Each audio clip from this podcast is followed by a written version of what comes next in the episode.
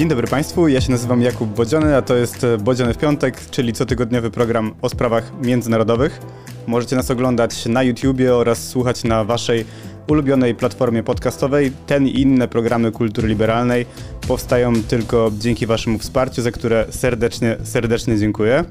I jednocześnie zachęcam do komentowania i recenzowania, czy też finansowego wspierania kultury liberalnej, na przykład przez portal Patronite i z tego miejsca serdecznie dziękuję wszystkim naszym patronom i patronkom i też zachęcam do dołączenia do tego wspaniałego grona.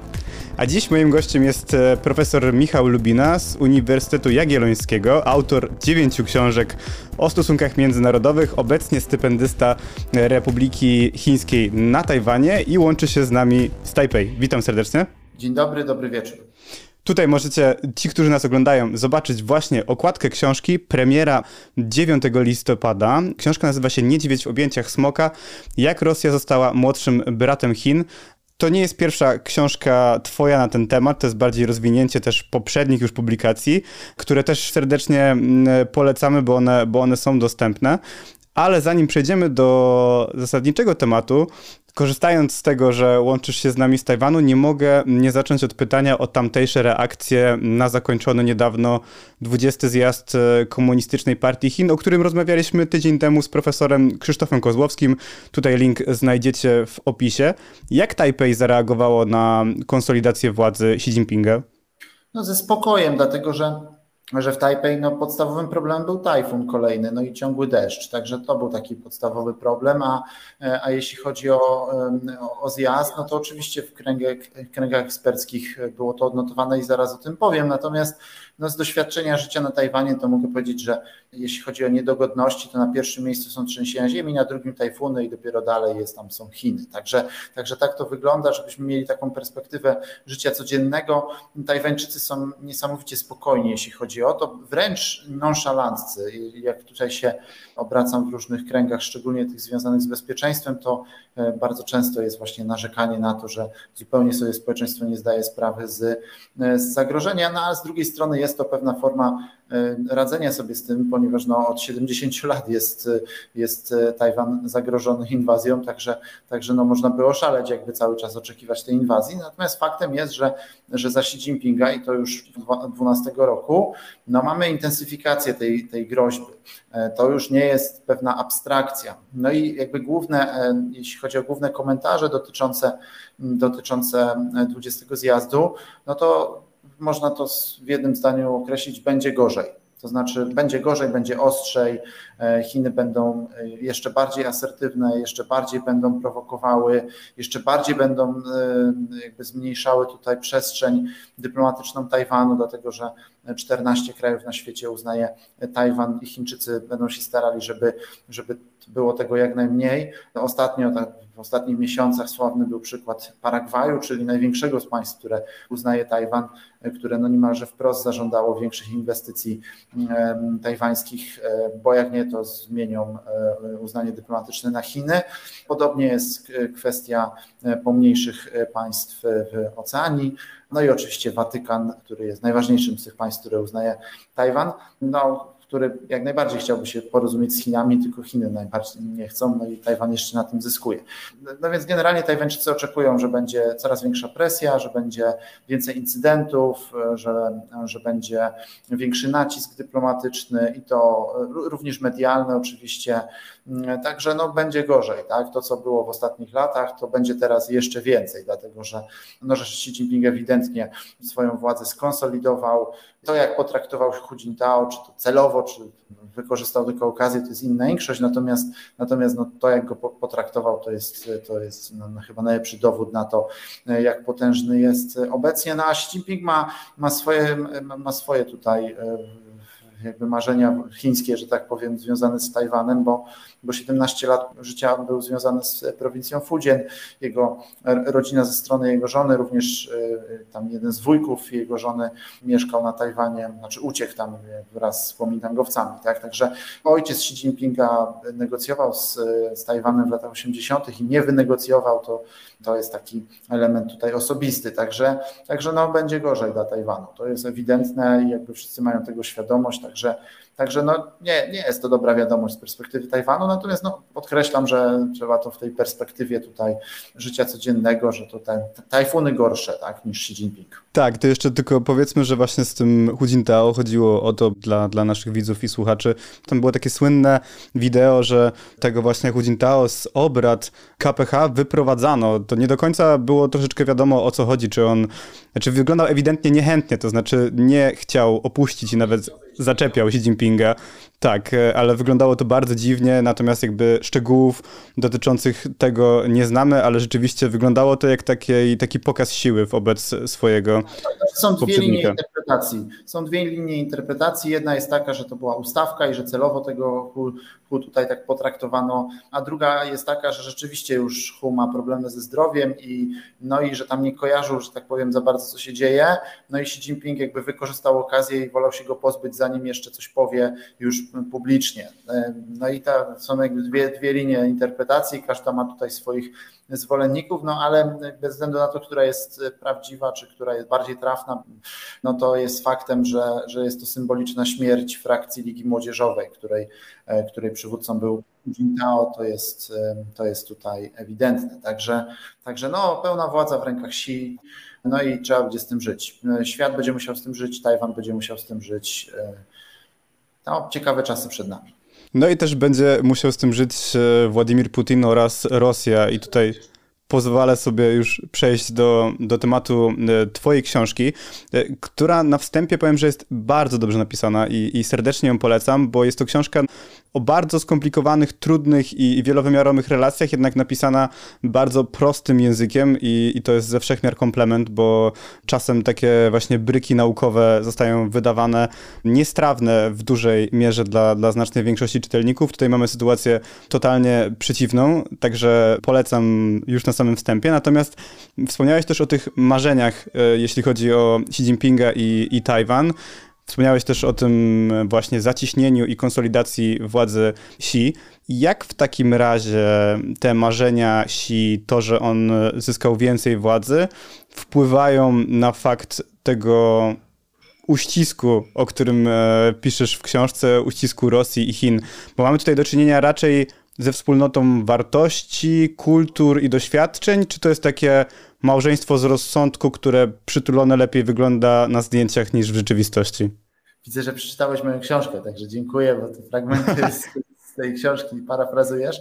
Także dziękuję, dziękuję również za miłe słowa. No, cieszę się, że chociaż jednemu czytelnikowi się spodobało. Mam nadzieję, że innym też się spodoba, no ale nie. No jest to rozmowa przedpremierowa, drodzy Państwo, także tutaj my na pewno jesteśmy pionierami, ale na pewno nie ostatnia rozmowa i też myślę, że książka jest właśnie napisana też e, dla takiego zwykłego czytelnika, to znaczy książka, która naprawdę... Też piszę, ja piszę wstępie, że zasadniczo to jest moja trzecia książka o relacjach rosyjsko-chińskich, ale dwie pierwsze no, musiałem pisać inaczej.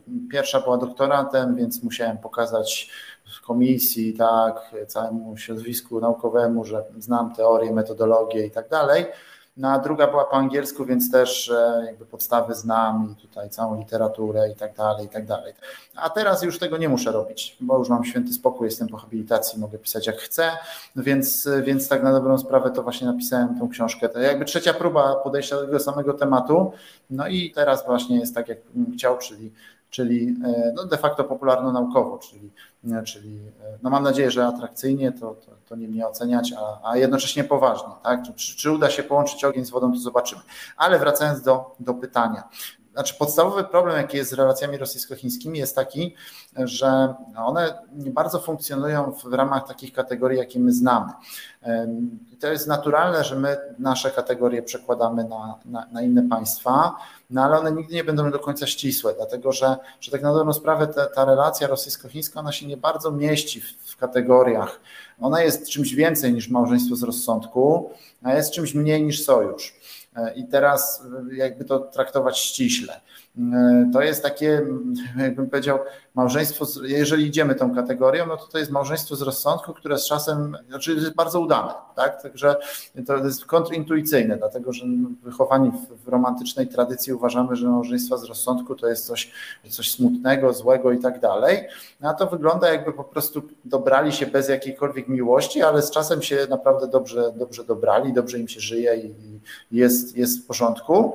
Przede wszystkim swoje ograniczenia akceptują, bo obie strony wiedzą, że, że ta druga nie jest wcale idealna, i nie bardzo można je ufać, albo można je ufać tam w określonych granicach, ale to działa, to działa. Ja tam przywołuję taki bon mot Mao Zedonga, że to są sprzeczności nieantagonistyczne. To, to jest tak bardzo typowy przykład chińskiej filozofii no, z, z taoizmu wyciągnięty, tak, sprzeczności komplementarne, tak, że nachodzące na siebie, no to z marksizmem ma mało wspólnego, ale, ale z chińską filozofią jak najbardziej.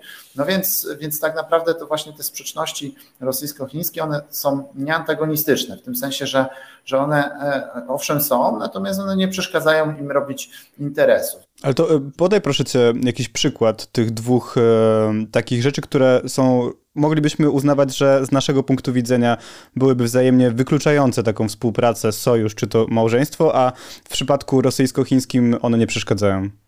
No na przykład sprzeczność interesów w Azji Środkowej. To jest e, taki przykład, dlatego że, że tak na dobrą sprawę Azja Środkowa jest miejscem, które historycznie rzecz biorąc, przynajmniej w ostatnich dwóch stuleciach, tam wcześniej to wiadomo, że inaczej, natomiast w czasach nowożytnych to była wyłączna domena Rosji. I Rosja bardzo nie lubi, jak ktoś jej tu wchodzi na jej podwórko. To, to wyjątkowo tego nie lubi. A Chiny jej weszły na to podwórko, no i to zmusiło Rosję do tego, że musi się z tymi Chinami dzielić tą Azją Środkową, a ostatnio coraz bardziej nawet.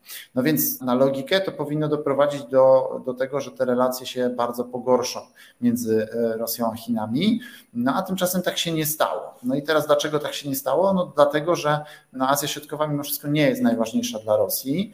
Najważniejsza jest e, tutaj konfrontacja z Zachodem i no, zbieranie ziem sowieckich, tak, mówiąc, parafrazując zbieranie ziem ruskich, tak, to teraz mamy zbieranie ziem sowieckich, no to, no to, właśnie ta reintegracja obszaru postradzieckiego, ale przede wszystkim te, te, te jego europejskiego rdzenia.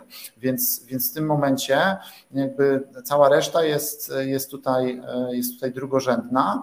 No i jakby mamy pierwszorzędną rzecz, czyli tutaj konfrontację z Zachodem, czy przede wszystkim z anglosasami, tak? bo tam jeszcze można by tu wartościować ten Zachód tam z Niemcami czy z Francją, to niekoniecznie konfrontacja, tak? ale, ale z anglosasami jak najbardziej. No i reintegracja obszaru pozradzieckiego. No i na tym tle jakby Chiny, które tutaj łamią te zasady rosyjskie, no są ewidentnie tutaj e, denerwujące, ale, ale, ale da się to przeżyć. Tak? To jest mniejsze zło. Jak już ktoś ma wchodzić do tej Azji Środkowej, skoro Rosja już nie jest taka silna, jak, jak kiedyś była, no to niech to będą Chiny, tak? byle tylko nie Zachód. Także to jest jeden taki przykład, e, przykład działań. Inny przykład to jest chociażby sprzedaż broni. Otóż Chiny bardzo denerwuje to, że może nie, właśnie może nie bardzo, ale denerwuje to, że Rosja sprzedaje broń Indiom i Wietnamowi. To są dwa państwa, które, które, z którymi historycznie Chiny mają, mają tutaj napięku w różnych kwestiach. Oczywiście na innym poziomie Indie są ważniejsze, tak? Natomiast, natomiast oba te państwa no, bazują na rosyjskiej broni. No i Chiny jakby bardzo źle reagują na to, że Rosja sprzedaje broń, szczególnie Indusom, dlatego że, no, że z tej broni potencjalnie mogą ginąć Chińczycy. No ale z drugiej strony to znowu to nie jest najważniejsza rzecz dla Chin. No, dużo ważniejsze jest to, żeby ta Rosja była antyzachodnia, żeby ta Rosja zabezpieczała północną flankę chińską. No to jeżeli tam, tam sprzedaje tym Hindusom, no, znaczy Indusom, no to, no to trudno. Tak? Więc, więc to są takie dwa przykłady. Jeszcze można by kilka podać tutaj kwestia e, chińskiego braku zainteresowania Syberią na przykład. Gospodarczo to tak na dobrą sprawę traktują to jak cytrynę, chcą wycisnąć i tyle, a Rosja by w sumie chciała, żeby oni więcej inwestowali tam. No i kilka innych tego typu rzeczy.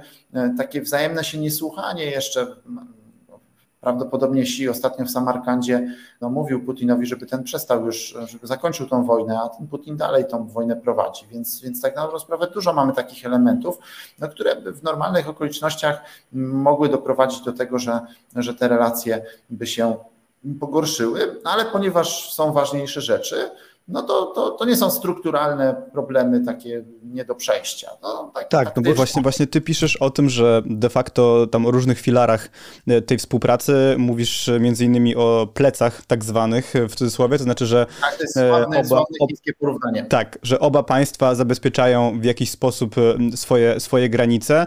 Później też piszesz o filarze współpracy gospodarczej, no ale za ten jeden z kluczowych, to jest to, o czym wspomniałeś również już teraz, to jest kwestia tej antyzachodniości, znaczy, że oba te państwa są przekonane o tym, że żyjemy w epoce zmierzchu Zachodu i Rosja jest tutaj troszeczkę rozdartym państwem, ponieważ ona mm, tak naprawdę, z tego co piszesz, wolałaby jakoś tak się ułożyć czy dogadać z Zachodem. Natomiast tutaj to ewidentnie nie wyszło, więc w jakiś sposób pogodziła się z tą swoją rolą młodszego brata, junior partnera, chociaż tak e, werbalnie, czy, czy w jakimś takim dekorum lubi się uznawać za, za starszą siostrę w, wobec Chin.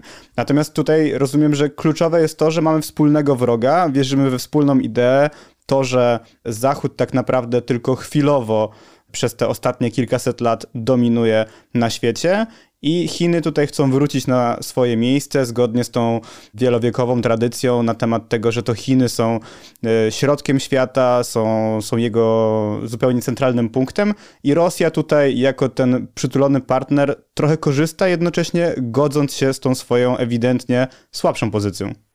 Jak najbardziej tutaj y, mamy podejście takie, że z punktu widzenia Chin obecny porządek międzynarodowy jest nienormalny. To jest jakaś anomalia w ogóle. To, to, to ostatnie 200 lat dominacji Zachodu to jest jakiś absurd który no prędzej czy później musi się skończyć, dlatego że, e, że powinien tutaj powrócić porządek sinocentryczny z Chinami na czele. Żeby była jasność, to nie jest tak, że istniał wcześniej jakiś taki porządek. No, można tam mówić trochę za Qingów, tak, może za Tangów, może za, za Han, ale... Ale, ale taka jest percepcja, rozumiem, tak? A, ale percepcja jest taka, że w ogóle przed kolonializmem to Chiny rządziły całą Azją, więc de facto całym światem, więc, więc no i to był porządek naturalny i, i w ogóle biali wszystko popsuli. No i to, to jest pewien mit, który jest, jest, jest bardzo silny, bardzo mocno zakorzeniony. No i to jest takie właśnie przekonanie, że, to, że ten kolonializm, czy szczególnie jego ostatnia faza, no to właśnie tutaj doprowadził do jakiejś nienormalności, anomalii. No i że prędzej czy później no to musi wrócić na, na, na, na odpowiednie tory. W przypadku e, dzisiejszej frazeologii to Xi Jinping bardzo często mówi, że świat doświadcza e, zmian niewidzianych od dziesięcioleci, tak? Więc to, to jest, e, to jest jakby to frazeologiczna wersja tego, tego podejścia, że to, że to jest nienormalne. Jeśli zaś chodzi o Rosję, to Rosja ma takie podejście, że, że musi wytrzymać nacisk Zachodu. I to z naszej perspektywy brzmi absurdalnie, dlatego że Rosja się uważa za siłę defensywną, obronę. To, to słynny, słynne tak, to, to, tylko, przepraszam, że ci przerwę, ale zacytuję, bo ty tam piszesz o państwie, które podbój terytorialny stał się dla Rosji celem samym w sobie i to jest wiecznie oblężone państwo. To znaczy, to jest właśnie w takiej narracji o tym, że ona musi podbijać Rosja, ponieważ jest wiecznie zagrożona i to podbijanie terytorium traktuje jak strategię defensywną. Tak, tak, bo to jest to jeszcze ze swoich studiów rosjoznawczych wyciągam, jak mnie tam dawno temu, 20 lat temu uczono, że jak Ruś Moskiewska się została podbita przez Mongołów, to potem miała takie poczucie strachu, czy, czy, czy poczucie tego, że, że jest bezbronna, dlatego że teren jej nie sprzyja, czy geografia jej nie sprzyja, ukłony dla moich kolegów geopolityków, bo jakby zupełnie ta, ta, ta tutaj terytorium jej nie, nie, sprzyja w tym sensie, że nie było żadnych dużych rzek, dużych gór oddzielających rdzeń Moskwy. Nie było projekcji siły. No, no i jakby odpowiedzią na to było podbijanie takie defensywne, że oddalamy się jakby od, od tego rdzenia, co powoduje, że przeciwnik będzie musiał zająć bardzo dużo terytorium, jeszcze go opanować i jeszcze przy sympatycznej tutaj pogodzie rosyjskiej, szczególnie zimą. No więc to miało sens. No i rzeczywiście historycznie trzy razy im się to powiodło. Pierwszy raz z Rzeczpospolitą Obojga Narodów, która no, zdobyliśmy, jakby nie spojrzeć Kreml, ale utrzymaliśmy go tylko dwa lata, bo nie zdobyliśmy tam Niżnego i innych miejsc. Za duże to było wszystko, żeby to opanować. Drugi raz Napoleon, trzeci raz Hitler. Także to, i to Rosjanie zawsze będą mówić, tak? Ale nie będą mówić, że przegrali dwa razy mimo tej, tej, tej, tej strategii, bo przegrali pierwszą wojnę światową i przegrali zimną wojnę. No i na co im się to terytorium zdało, skoro i tak je przegrali. Także, także to nie jest tak, że to zawsze działa. Natomiast co jest ważne i co podkreślam w tej, w tej swojej książce, e, podkreślam też, że to jest właśnie autorskie podejście, w tym sensie, że mogę wreszcie pisać tak jak chcę, a ja lubię pisać tym, tym, tym wątkami kulturowymi. No więc to to, że w pewnym momencie doszło do pewnej ewolucji rosyjskiej, czyli że no, logiczna jakby nie spojrzeć e, strategia podboju, żeby tutaj oddalać zagrożenia, no w pewnym momencie się przeszła, coś autotelicznego samo w sobie, to znaczy podbój stał się sam dla siebie, zadziałał, no i włączyło się to, co Dekistem nazywał wielkim marzeniem imperialnym Rosji, tak? żeby właśnie wielkie imperium, ta sakralizacja ziemi, właśnie ogrom ziemi e, i tak dalej. No więc to, to jest jedno. Natomiast to oczywiście doprowadziło do nowych wyzwań ponieważ no, podboje kolejne doprowadziły do kolejnych wyzwań, a więc zwiększały poczucie lęku, e, dlatego że te granice się ciągle robiły geograficznie niepasujące. Tak? Także no, spójrzmy na zachód. No, z perspektywy rosyjskiej to pierwsza jakaś taka naturalna, porządna granica na zachodzie, no to jest Wisła, a najlepiej Odra, a może nawet jeszcze dalej, tam to już no, może nawet Łaba, tak? Jakby w końcu Rosjanie zawsze mieli rozmach. Także, także to, to jest to. I ja tam cytuję tak, takie zdanie Orwella, że e, przyczyna e, może się zamienić w skutek, e, zwielokrotniając pierwotną przyczynę. No i on tam podaje przykład człowieka, któremu jest źle, więc zaczyna pić no i jak zaczyna pić, to jest mu jeszcze gorzej. E, także to, to myślę, że to porównanie pasuje do Rosji to na kilku poziomach. Także, także właśnie to, to doprowadziło do tego, że te podboje terytorialne, one wcale nie zmniejszyły tego poczucia zagrożenia rosyjskiego, tylko, tylko generalnie wytworzyły, jakby im więcej było terenu, im był bardziej taki rozmach światowy, tym zagrożenie było większe, dlatego że, że poczucie tego, że tutaj właśnie świat anglosaski na przykład no, nich dybie i tak dalej. Więc to jest pewna, jest pewna niekończąca się historia, jeśli chodzi o ten. O no ten... właśnie, bo tutaj też rozwijając tę twoją metaforę e, alkoholową, to można powiedzieć, że ten człowiek nie dość, że jest mu coraz gorzej z tego powodu, że, że pije, no to on jakby też musi pić. To znaczy, właśnie Rosja przecież atakując Ukrainę, czy to wcześniej, czy teraz w tej drugiej fazie konfliktu, która trwa od 24 lutego, również się broni, tak? Tak, tak, no oczywiście, no przecież to jest, to jest jasne, że Rosja jest katechonem, tak? Tutaj siłą broniącą przed złem, tak? To w chrześcijaństwie, tak? Czy blokującą przyjście antychrysta, tak? Także to, no to nawet część polskiej prawicy tutaj tą narrację forsowała jakiś czas temu. No już dobra, nie past my się tu. Natomiast, natomiast no ale z Ukrainą to też jest oczywiście na wielu poziomach. Tak? No moim zdaniem najważniejszy jest ten poziom tego przejścia od tego, co ruskie do rosyjskie. Że wszystko, co ruskie, ma być rosyjskie, czyli całe dziedzictwo staroruskie ma być przejęte przez Rosję, czyli Białoruś, Ukraina, mają być po prostu prowincjami Rosji, dlatego że, że jakby w tej narracji Rosja jest kontynuatorką Rusi Kijowskiej, czy w ogóle szerzej wszelkich Rusi. No i, no i Rosja ma być, no, no te, te, te, państwa to w ogóle powstały przez tam knowania Polaków czy Litwinów, to przecież ostatnio już nawet znowu Putin mówił, że to wszystko przez Polskę tam, bo tych Ukraińców tam zanieczyściła tymi różnymi kulturowymi elementami i przez to im się coś odbiło. Ta, ta wszechmocna Polska. Proszę? Ta wszechmocna Polska.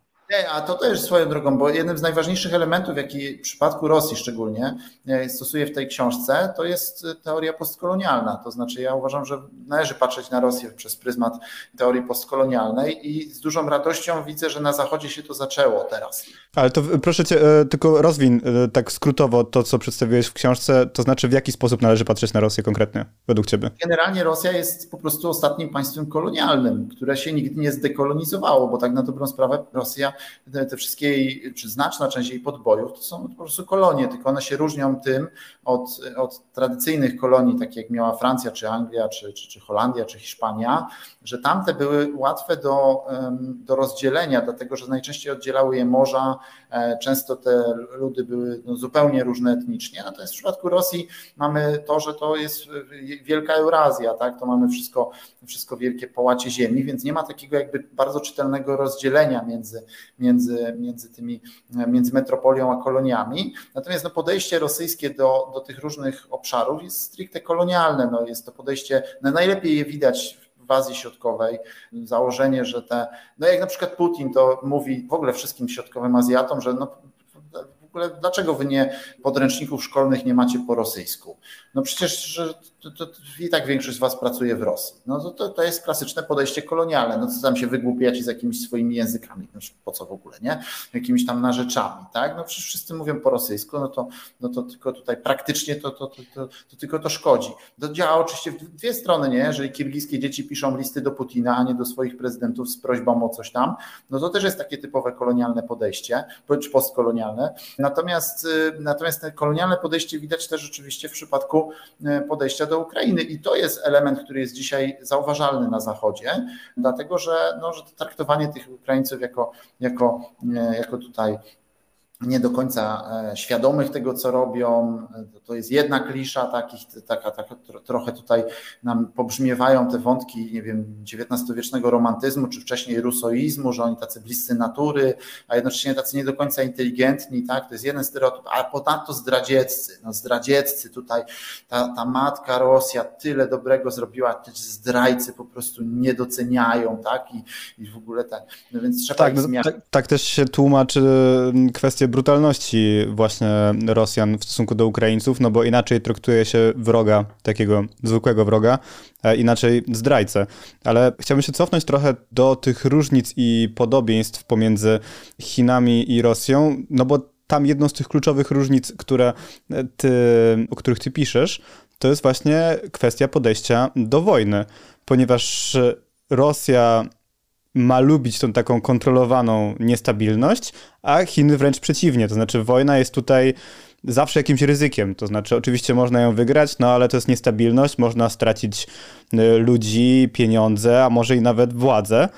Jak w takim razie ta kwestia między Moskwą a Pekinem jest rozgrywana? Bo przed 24 lutego mieliśmy takie ciche kontestowanie tego porządku międzynarodowego, które łączyło właśnie Rosję i Chiny. To się wyrażało na przykład e, w kwestiach e, Rady Bezpieczeństwa, której oba państwa e, są stałymi członkami, też na Zgromadzeniu Ogólnym ONZ-owskim. Dużo takich konfliktów hybrydowych. No, Chiny coraz bardziej rozpychały się w swoim regionie. Była kwestia budowania tych sztucznych wysp, kwestia militaryzacji tych terenów. Natomiast ten 24 lutego wydaje się jakąś taką cezurą, to znaczy Moskwa zagrała fa bank i ewidentnie przegrała. Nie ma tej małej zwycięskiej wojenki. Znaczy no, przegrywa, tak? Jeszcze, jeszcze nie, nie, nie przegrała tej wojny. Znaczy prze, przegrała w tym, w tym kontekście, że nie była to trzydniowa zwycięska wojna i w trzy dni nie zajęto Kijowa, jak to tak, tak. było w planach.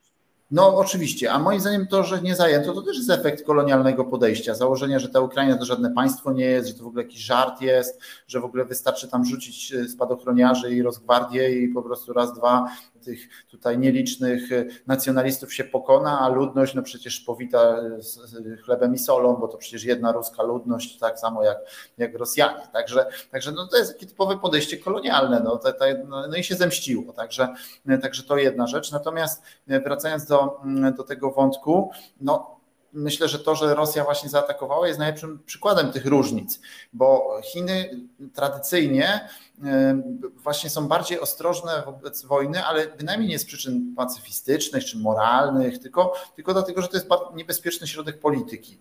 A Chiny są dużo ostrożniejsze niż Rosja.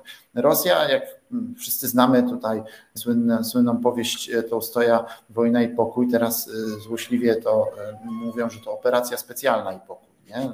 parafraza tej książki, no to ewidentnie wojna, tak? To, to wojna jest żywiołem Rosji. To jest, to jest tam cytuję Lilię Szewcową i Bobolo, którzy mówili, że wojna i przygotowania do wojny, to, to, to w ten sposób e, rosyjska kultura przetrwała. No bo jak spojrzymy na, na, na dzieje Rosji, no to tam cały czas po prostu się bili. No więc, więc to jest ewidentnie e, bardzo ważny element, jeżeli chodzi o, e, o kulturę rosyjską, mm, ten, ten, to umiłowanie przemocy, wojny. No, jest tam, są tam oczywiście nieliczni, którzy protestowali. No, moim ulubionym na przykład malarzem rosyjskim jest Wierysiakin, tak? To tutaj apoteoza wojny z XIX wieku, jego obrazy czy, czy, inne obrazy z Azji Środkowej. No ale to są takie chlubne wyjątki, tak? Zasadniczo to raczej, to raczej się tą, to właśnie, to właśnie bez, bez ironii była apoteoza wojny jak najbardziej, tak? To tutaj e, bez, bez, bez żadnej tutaj e, drugiego dna. Natomiast właśnie jeżeli chodzi o Chiny, no to tradycyjnie dużo bardziej podejście zdystansowane. To nie znaczy, że pokojowe, bo tam się ta krew też się lała w dziejach państwa środka i to momentami strumieniami, natomiast zupełnie inne podejście, takie bardziej ostrożne, takie, takie żeby y, no, lepiej osiągać cele jednak y, dyplomacją, przekupstwem, handlem, to jest bezpieczniejsze.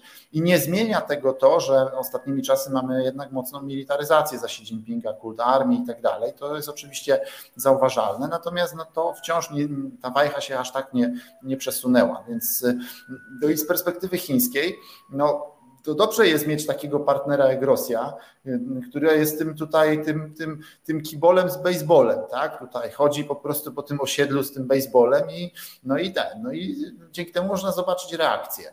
Więc jakkolwiek nie, nie wydaje mi się to, co często słyszę tutaj od różnych amerykańskich towarzyszy, że to Chiny wypuściły Rosję na tą Ukrainę. Moim zdaniem nie. Moim zdaniem ten kibol sam tam poleciał nie, trzeba było go nawet w ogóle za bardzo zachęcać, tak?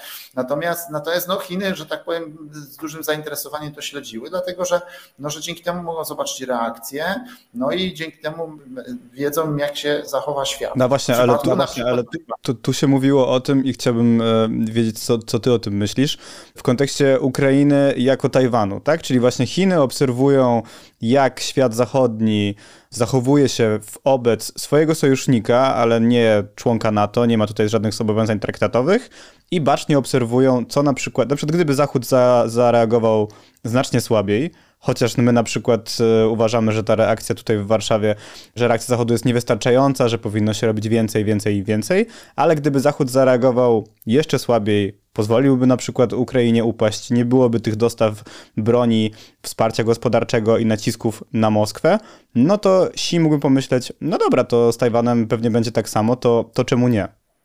Znaczy, ja akurat lubię porównanie z Tajwanem, bo moim zdaniem one ma sens. To znaczy, rzeczywiście przy wszystkich różnicach kulturowych, które są duże, żeby była jasność, to jest zupełnie inny styl prowadzenia polityki, to moim zdaniem ma to sens, dlatego że rzeczywiście no, nie ma wielkiej Rosji bez, bez Ukrainy, nie ma wielkich Chin bez Tajwanu, to jest oczywiste. I pod tym względem te wszystkie różnice jakby są, są, są w sumie drugorzędne, są, są taktyczne tak naprawdę. No i oczywiście Chiny e, wciąż nie straciły nadziei na to, że będą w stanie ten Tajwan pokojowo przyłączyć. On, oni tą nadzieję tracą, ale jeszcze jej nie stracili, dlatego że owszem, społeczeństwo tajwańskie jest coraz bardziej proniepodległościowe, coraz bardziej jest e, tożsamość tajwańska, jakby, a nie wspólna, czy też nie chińska stricte, to się wszystko zgadza. Natomiast mam wrażenie, że w Chinach jeszcze nie stracono nadziei na to, że ten proces można odwrócić. E, że no, społeczeństwa azjatyckie są specyficzne, rola władzy, autorytetu i przymusu tego czy innego jest tutaj jednak znacząca i można tutaj, albo przynajmniej jest wiara w to, że można e, dużo e, procesów społecznych sterować czy wpływać na nie, no i że to się jeszcze da odwrócić, tak, ten, ten trend. No, charakterystyczne, jeden z moich znajomych mówił, że prezentujący opcję chińską, że tak powiem, że, że w sumie jest moda na niepodległość na Tajwanie. To jest oczywiście obraźliwe określenie dla znacznej części Tajwańczyków, natomiast ono dobrze oddaje myślenie chińskie. No skoro coś jest modą, no to, no to jak każda moda może się skończyć, czy na pewno się skończy prędzej czy później, przyjdzie jakaś nowa moda. Także, także Chiny nie straciły jeszcze nadziei na to, że są w stanie Tajwan przyłączyć pokojowo, aczkolwiek na ostatnimi czasy się robią trochę nerwowe, bo, bo coś za bardzo ten Tajwan jest tutaj niepodległy, no ale za, za wkrótce znowu będą wybory na Tajwanie za dwa lata, także niecałe dwa lata, także, także jeszcze jest szansa, że, że niepodległościowa partia DPP, która obecnie rządzi, przegra i wróci Kuomintang, no a z towarzyszami z Kuomintangu to, to można rozmawiać, tak? takie jest podejście w Pekinie. Natomiast, y, natomiast co do tego y, stanowiska Zachodu, no to patrząc z Azji... No właśnie, czy można powiedzieć, czy można powiedzieć, że z perspektywy Chin na Zachodzie panuje moda na bycie zjednoczonym i wspieranie Ukrainy? No, z perspektywy chińskiej y, Zachód się niesamowicie zjednoczył. To jest w ogóle niesamowite. Tak? To, to całkowicie popiera Ukrainę. No i tak, ponieważ Chiny są generalnie nie, nieżyczliwe, niechętne Zachodowi, no to zakładają, że, że to dlatego, że Rosja się im postawiła. No i trzeba ukarać Rosję. Czyli jakby zupełnie odwrócenie podejścia. Założenie, że to jakby Rosja jest tutaj znowu broni się, tak, i ten, no a, a Zachód jakby celowo chce ukarać tutaj Rosję za, za niezależność od niej. Także to jest takie częste podejście e, w, w Chinach. No pamiętajmy o tym, że to, to wszystko oczywiście jest, e, jakby ta rywalizacja z Zachodem jest najważniejsza. I ponieważ rywalizacja z Zachodem jest najważniejsza, no to w narracji chińskiej Chińczycy dobrze wiedzą, że Rosja zaatakowała Ukrainę, dobrze wiedzą, że po prostu jest to agresja po prostu czarno-biała, po prostu no, trudno o bardziej czytelny przykład ale jeżeli by się e, dystansowali albo byli naprawdę neutralni, bo oni są fałszywie neutralni, ale gdyby naprawdę byli neutralni, to tylko Zachód by na tym zyskał. E, a tymczasem chodzi o to, żeby ten Zachód osłabić, więc, więc w tym momencie Chińczycy wspierają narrację rosyjską globalną, która idzie w, na globalne południe, czyli na dawny trzeci świat i która działa, która działa, tak, tak na dobrą sprawę, w wielu miejscach właśnie z powodu antyzachodniości. To jest, to jest bardzo charakterystyczne, że wiele osób nie tyle jest sympatykami Rosji per se, bo jakby ich tak głębiej popytać, to tej Rosji też nie lubią, ale, ale, ale Zachodu nie lubią bardziej. I tu jest bardzo ważny jeszcze element, że w, w Polsce, e, może tak, odwołam się do klasyka, czyli do Gustawa Herlinga Grudzińskiego, który w bardzo mało znanej e, książce, a, a dla mnie ważnej, bo się Birmą zajmuje, czyli Podróż do Burmy, on tam ma taki bardzo fajny fragment, on, to już nie jest w Birmie, tylko w Indiach i on wraca i on pisze, że dla wschodniego Europejczyka wszystko jest o Rosji. No, Rosja jest jakby najważniejsza, tak? Ten, a dla Indusa, e, czy dla Azjatów południowych czy południowo-wschodnich, najważniejszy jest e, jakby biały człowiek, czy, czy sahib, tak, czy, czy konsekwencje kolonializmu jak dla nas największym zagrożeniem jest Rosja i byśmy chcieli, żeby cały świat nam pomagał w tym zagrożeniu rosyjskim, tak dla znacznej części świata afrykańskiego, azjatyckiego, no to traumatycznym doświadczeniem jest kolonializm, e, który według nich wciąż się nie skończył, tylko jest teraz neokolonializm zachodni i oni tego nie lubią. No i w tym momencie, jeżeli mamy sytuację, w której Rosja, no co prawda ewidentnie dokonała agresji, no ale, ale w dużej mierze ta agresja no, pokazuje, znaczy podminowuje ten świat zachodni, więc, więc sumie nie jest aż taka zła. No to stąd się bierze taka, takie zdystansowanie do, do, tej, e, do tej narracji. No a poza tym jeszcze mamy taki jeszcze jeden element, jeszcze jedną narrację. Dużo jest tego, tak? To wszystko jest niestety jak u Grzegorza Kołotki. Wiele rzeczy dzieje się tak, jak się dzieje, bo dzieje się naraz, tak? Także to, tutaj złota myśl.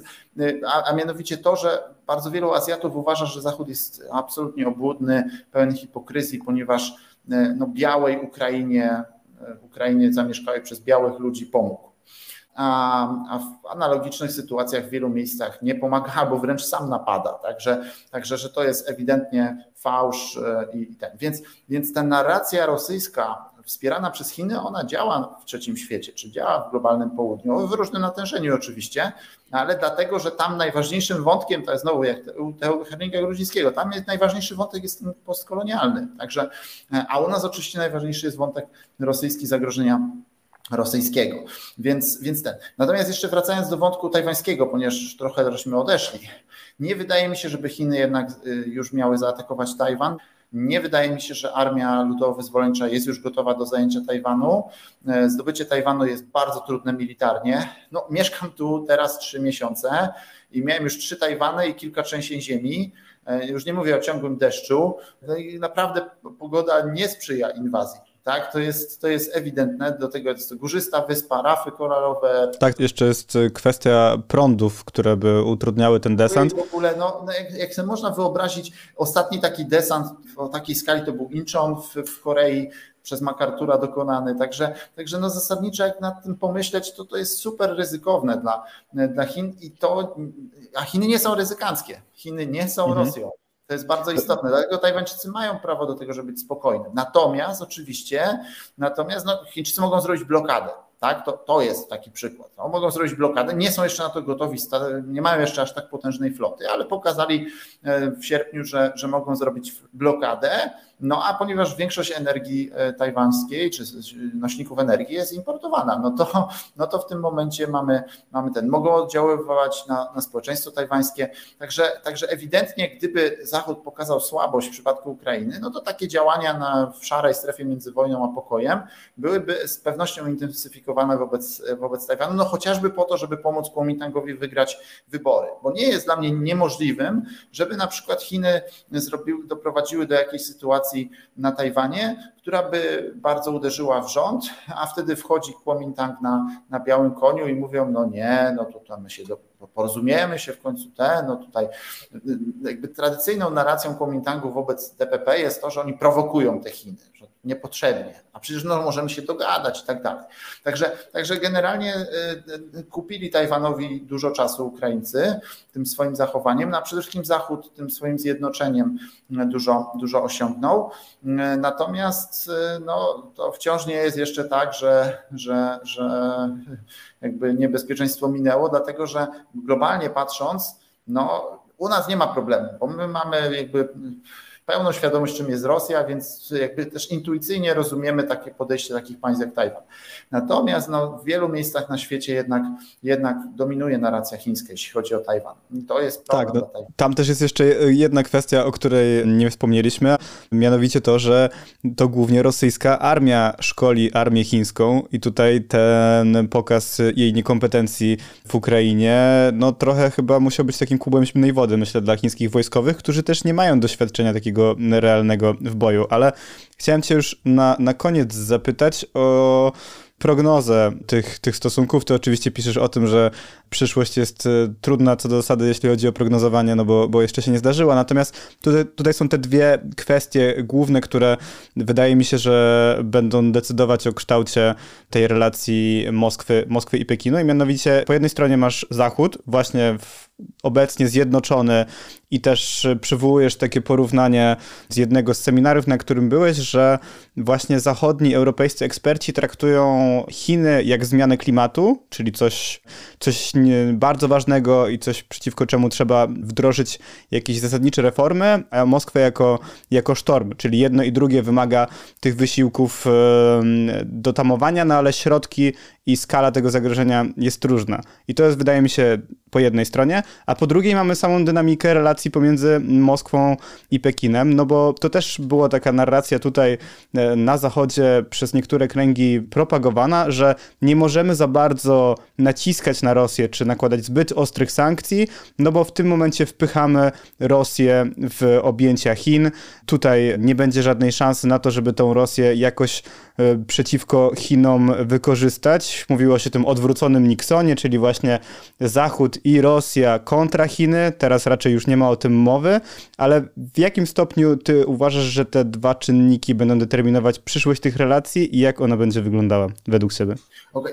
To, dobra, to jeśli chodzi o no, te zmiany klimatu, huragan, sztorm czy i tak dalej, no to to właśnie na, na poziomie eksperckim to było kilka lat temu, a teraz już weszło, że tak powiem, na poziom ogólny, tam już nawet ministrowie tak, tak, tak, tak, takich porównań używają, także, także staje się to już bardzo popularnym tutaj podejściem. I rzeczywiście, jeżeli patrzymy na, na politykę amerykańską, no to, czyli, czyli, no bo z całego zachodu to już jest bardziej skomplikowane, no ale anglosaskiego rdzenia, no to ewidentnie mamy tak, że te Chiny są tu podstawowym problemem, a tą Rosję to można tak trochę jedną ręką tutaj załatwić. No, zobacz, jak, jaki sprzęt wysyłają Ukrainie. To nie jest najważniejszy sprzęt. Jakby Amerykanie tak naprawdę chcieli całkowicie pokonać tę Rosję, to, to, to przecież by Ukraińcy zrobili to raz, dwa, zważywszy na ich, na ich, na ich umiejętności bojowe.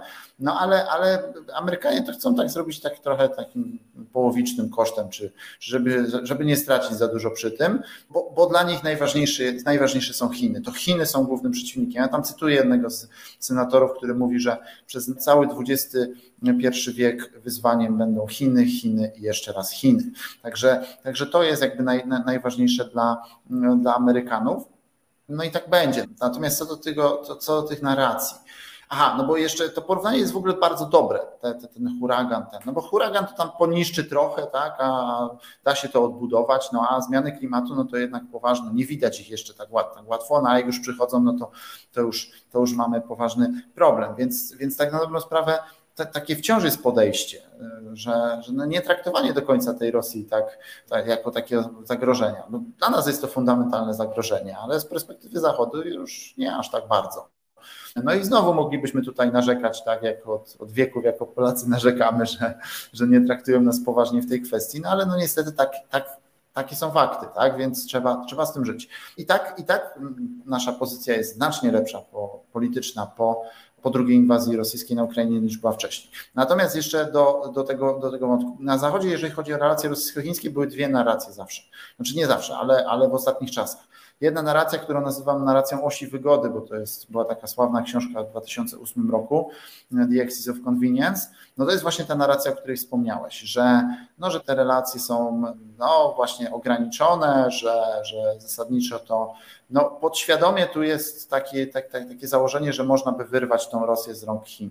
I oczywiście na, na poziomie akademickim no, to jest uczciwe podejście. Ostatnio jest taka książka jednej Łotyszki, która, która w tym duchu pisze i całkiem rozsądnie, tak? Natomiast no, na poziomie akademickim, ale na poziomie lobbystów i całej masy ludzi, no to, to oczywiście ta narracja służyła tym wszystkim Schroederom, tym wszystkim ludziom, którzy, którzy jak najbardziej chcieli robić interesy z Rosją i sami na tym zarabiać i, i to tylko Rosji przysłużyło. No, plus oczywiście im, im osobiście, tak? no ale nie, nie przysłużyło to tym państwom. Natomiast jest też druga narracja, która ostatnio jest bardzo popularna na Zachodzie, to jest narracja sojuszu. Sojuszu Rosyjsko-Chińskiego i znowu na poziomie akademickim czy eksperckim ona jest uczciwa intelektualnie, ma swoje założenia, ale ona ma też taką ukrytą agendę polityczną, bo tak na dobrą sprawę portretowanie relacji rosyjsko-chińskich jako ścisłego sojuszu jest tak na dobrą sprawę pozbawianiem Chin jakby manewru no bo jej przyklejają je tak bardzo do tej Rosji, nawet bardziej niż te Chiny by chciały.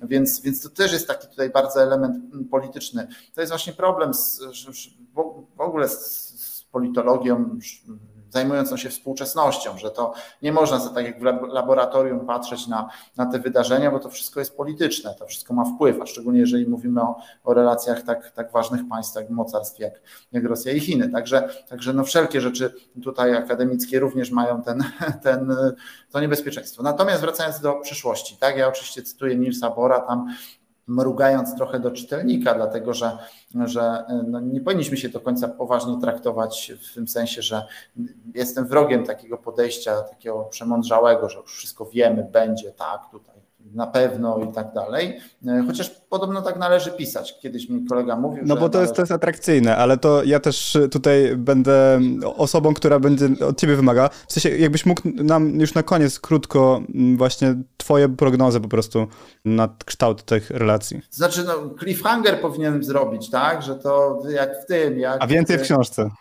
Więcej książce, tak, tam trzy najważniejsze słowa, kup moją książkę, tak, jak, jak Gordon Gecko w drugiej części Wall Street, tak. Natomiast, natomiast to trochę zdradzę, tak, a mianowicie dla mnie klucz do relacji rosyjsko-chińskich jest w Pekinie, a konkretnie w zachowaniu Chin. Dlatego, że Rosja będzie coraz słabsza, Chiny będą coraz silniejsze wobec Rosji i zobaczymy, jak się Chiny zachowają wobec Rosji. I tu jest ten klucz. E, bo też piszę o tym w zakończeniu, że różne jest podejście na świecie. Jedni uważają, że kluczem jest stanowisko Zachodu, inni jeszcze uważają, że, że kluczem jest stanowisko Rosji, czy Rosja będzie w stanie wytrzymać to bycie młodszym bratem Chin. Jeszcze inni uważają, że ten wątek demokratyczny, czy demokracja autokracji jest istotny. I uważam, że każdy z tych jest ważny i być może nawet któryś z nich albo łącznie to one zdecydują. Natomiast dla mnie najważniejsze jest to podejście, jak się zachowają Chińczycy, bo mają teraz Rosję na widelcu i co z tym zrobią. Tak? I tu jest ten cliffhanger, bo piszę o tym w książce, co moim zdaniem zrobią. No więc, e, drodzy Państwo, ja w takim razie powiem, e, kupujcie książkę 9 listopada, Niedźwiedź w objęciach smoka, jak Rosja została młodszym bratem Chin, wydawnictwo Szczeliny. Michał Lubina, dziękuję za dzisiaj. Do zobaczenia w następny piątek.